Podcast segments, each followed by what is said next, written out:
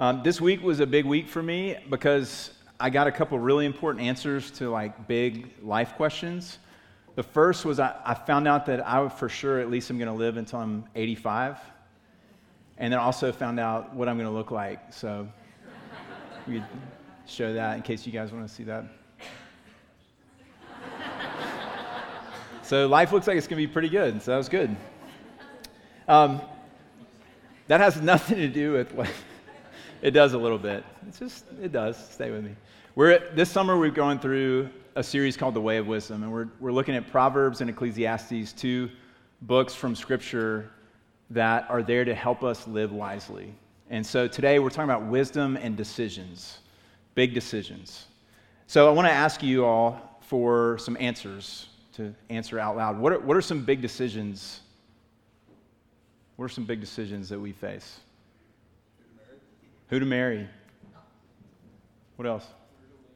Where to live? Where to live?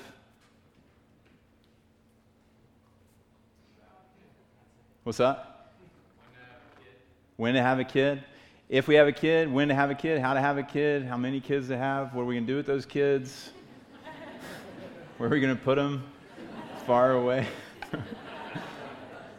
Yeah, if to marry, who to marry, when to marry.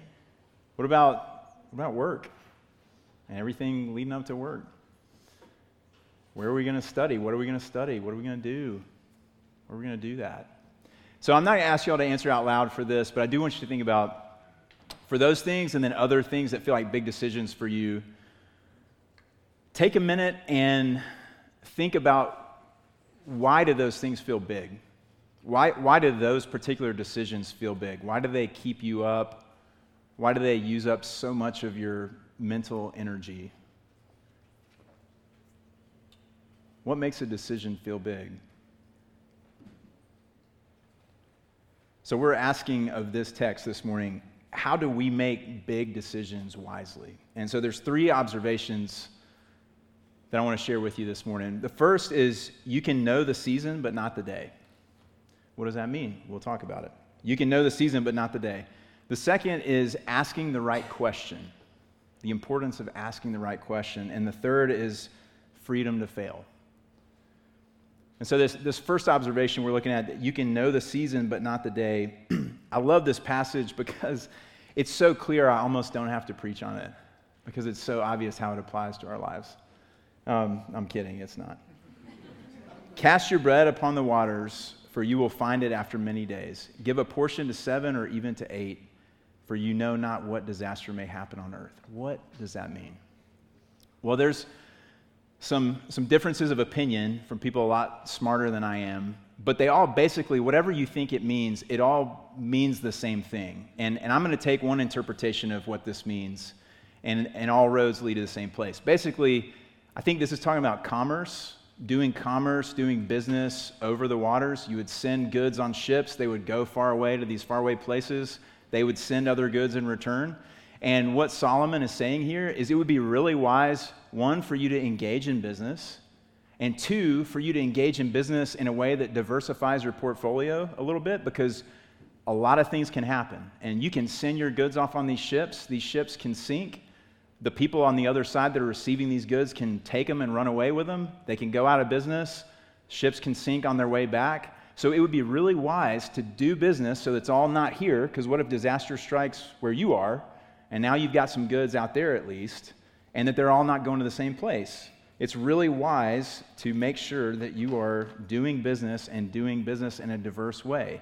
So he's saying it's really important to know that you have to plan for disaster. You never know when or where disaster is going to strike, but you know that in this uncertain world, it's it's going to happen. Things that you were not planning for are going to happen. And then look at verses three and four. If the clouds are full of rain, this is my favorite verse in this passage. If the clouds are full of rain, they empty themselves on the earth. And if a tree falls to the south or to the north, in the place where the tree falls, there it will lie. He who observes the wind will not sow. He who regards the clouds will not reap. This is super cryptic. If a tree falls to the north or to the south, sounds to me a lot like that the silver cat feeds when blue and yellow meet. Thank you. It's uh, Stranger Things, if you're not on board with where we are right now. That's that's a Russian code, so we may have just intercepted a Russian code. So what does it mean? It means this. It means that clouds, if you have clouds that are full of rain, then the earth underneath that cloud is going to get soaking wet. That's what's happening right now. It also means that if a tree is falling, the ground underneath where that tree is going to fall will now have a dead tree on it forever. Is that helpful? Okay, so what does that mean? That means this. Events and people outside of your control are going to land on your life. That's what that means. He is saying you can plan on things that are bigger than you, that are out of your control, greatly impacting your life, and you can never see those things coming, and you cannot do anything to stop them or control them. That's what he's saying there.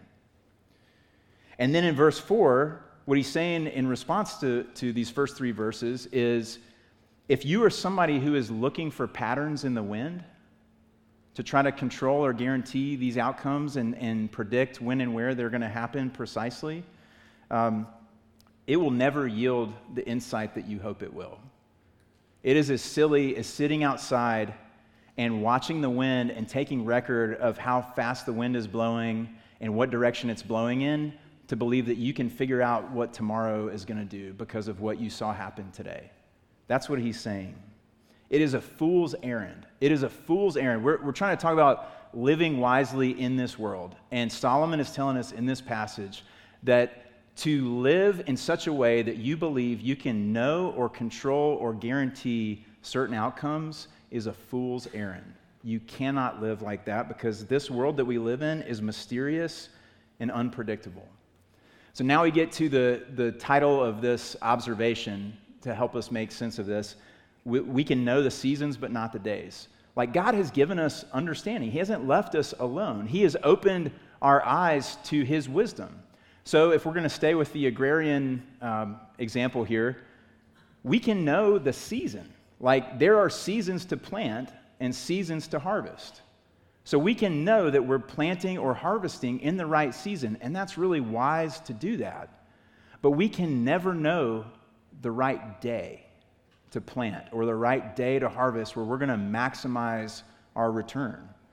Because you can be in the right season and sow your seed, and then the temperature can wildly change, or all of a sudden it d- dumps buckets of rain, or it doesn't rain again for another month, and you're out of luck. So we can know the season, but not the day. It's like, if you're like me, I'm a big fan of the Tour de France. Um, it's France, not France. That's how you know that I'm a real fan. And that's the only time that I pronounce that word that way. So if, if you're not on board with this, it is the most epic cycling race. It happens every year. And it's three weeks. It's three weeks long, twenty-one days of racing. And these professional cyclists, they bend their entire, many of them bend their entire professional careers around these three weeks on the calendar every year. They train and they get into the, the weeds on the science of nutrition and on rest and recovery. And then they even schedule their racing schedule so that they will be peaking when the tour starts, because they want to maximize their ability to do well in this event. But if you're somebody like me who has watched the tour for many years, you know that more often than not, things do not go as planned. And the, and the best riders are not always the ones who are winning the tour because so many things happen that are outside of their control. I mean, a couple years ago, somebody threw tacks out onto the road. And so all these guys got punctures. Some guys' tires went flat, some guys didn't. And so the guys that didn't went on and gained a whole bunch of time. And the guys whose tires got flat, their cars weren't there for a long time to give them new tires, and I mean, they're done. There's nothing they can do about that. Some guys have been doing really well, and then they get the flu, and there's nothing that can be done. It's a team sport, and so some guys' teammates crash out. They don't have the help that they need.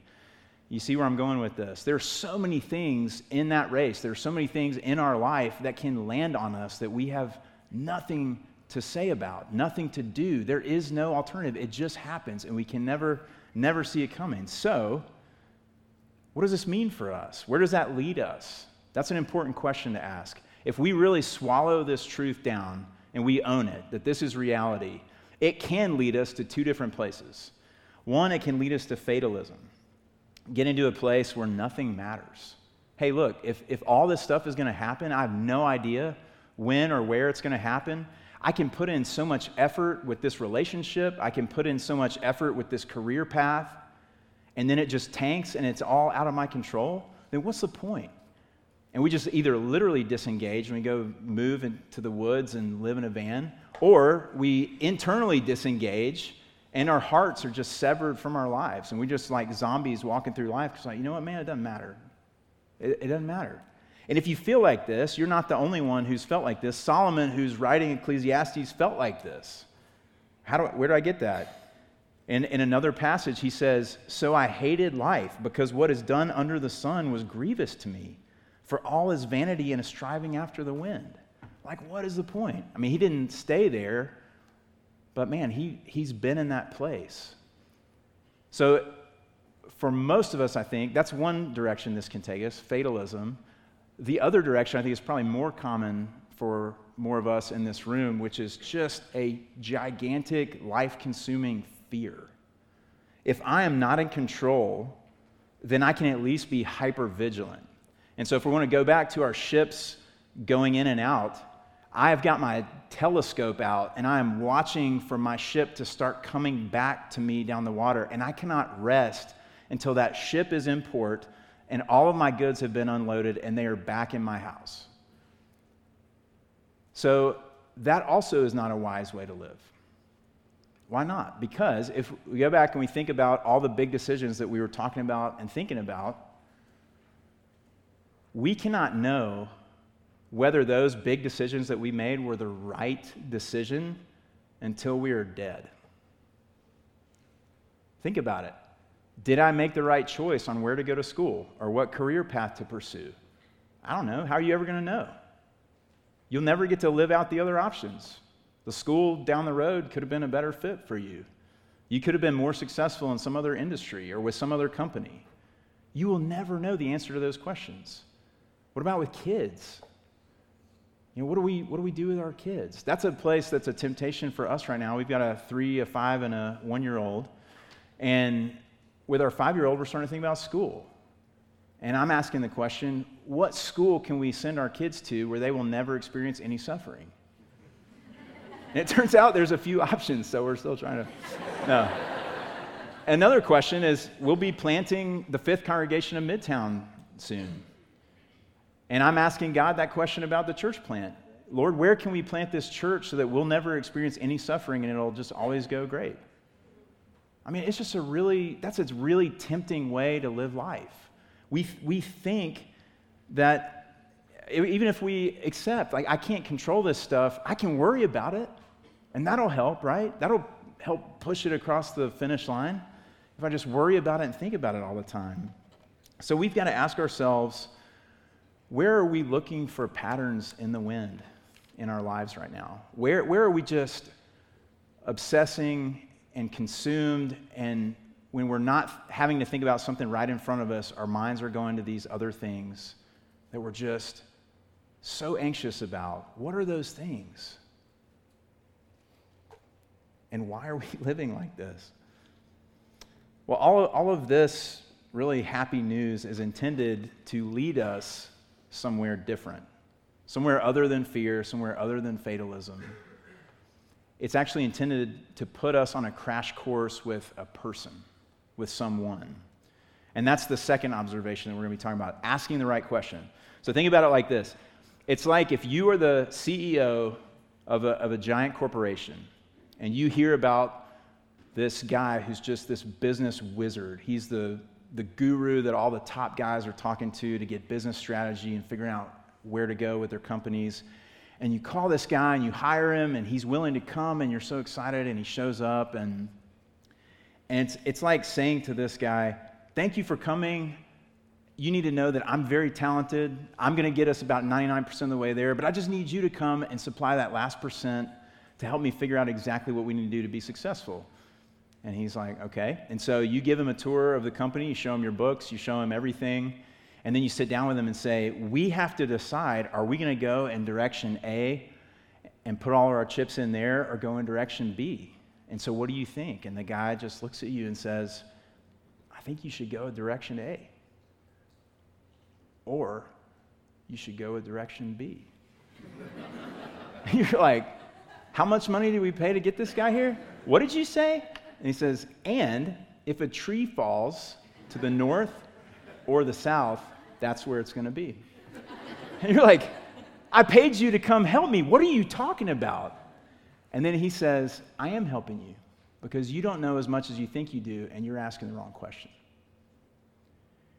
We are spending all of our lives asking the question, which fork in the road should I take? And what God is saying here is you are asking the wrong question. You ask that fork in the road question, that's pointless, because you don't know what's going to lie down the road on either of those forks. What you should be asking is, who can take my hand and lead me down this path that is my life and help me get somewhere good? That's the question that we need to be asking. Verse five here, it says, as you do not know the way that the Spirit comes into the bones in the womb of a woman with child, so you do not know the work of God who makes everything. It's not just that we don't know the perfect day to plant our crops. It's that there's a whole lot of stuff that we don't know. And we don't like to admit it, but the truth is that we are very small, and there is a lot that we don't know, and there's a lot that we don't understand. And that is a very essential piece of what it means to be wise and what it means to live wisely. Because what he is saying here is that there is a God. This God has made everything. He is working everything throughout the course of human history in his created order out according to a wisdom that is so high, a detail that is so intricate, and a perfection that is so foreign to us that we can never understand how all of this is fitting together. But here, here is the really encouraging thing. This same God who is sovereign and all-powerful and all-knowing is the same God who walked the earth as Jesus. And Jesus said, if you have seen the Father, you have seen me. So this God who is this powerful is like me. He is me. And Jesus also said that he came to save the world and not, not condemn it. And he also said that he is the good shepherd.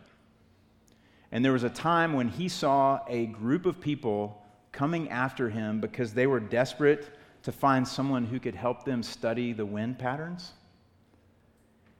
And it said that he had great compassion for them. Why? Because they were like sheep without a shepherd. So this God who is all-powerful, who has created everything, who has ordered everything and is working everything out according to his will, and he doesn't ask us for permission to decide whether that will is good, he also has a shepherd's heart, and he is very humble, and he is a heart full of love, and he is inviting you to stop studying the wind patterns of your life, to stop obsessing and having a heart full of anxiety over all these things in your life that you cannot control. And he is inviting you to receive him. He is standing at the door of your life saying, if you will take my hand, I will be your good shepherd. I will lead you from this day and every day forward. All you have to do is take my hand. That's what he's saying to, to all of us, to everyone who hears this invitation. It is for them. It is for you. And so we have to remember, we talked about the first week of this, this series, that the beginning of wisdom is a fear of the Lord. It's an understanding that there is a God of the universe and that wisdom is a person. It is this Jesus. It is this good shepherd. And so in light of that, can we confess that we don't know everything? Can we confess that we are not as in control as we think we are? And that we actually need a good shepherd to lead us? And again, that there is a good shepherd, the very good shepherd that you need, that I need, and he is extending his hand. So if we receive Christ at his invitation, and he is our good shepherd, then this changes things. This changes how we engage, how we see this world that is mysterious and unpredictable. And that leads us to our third observation, freedom to fail. There is freedom to fail now. What does that mean? Verse six, in the morning sow your seed, and at evening withhold not your hand, for you do not know which will prosper, this or that, or whether both alike will be good. What he's saying here is don't let the fact that you live in this unknown, uncontrollable world lead you to fear or fatalism.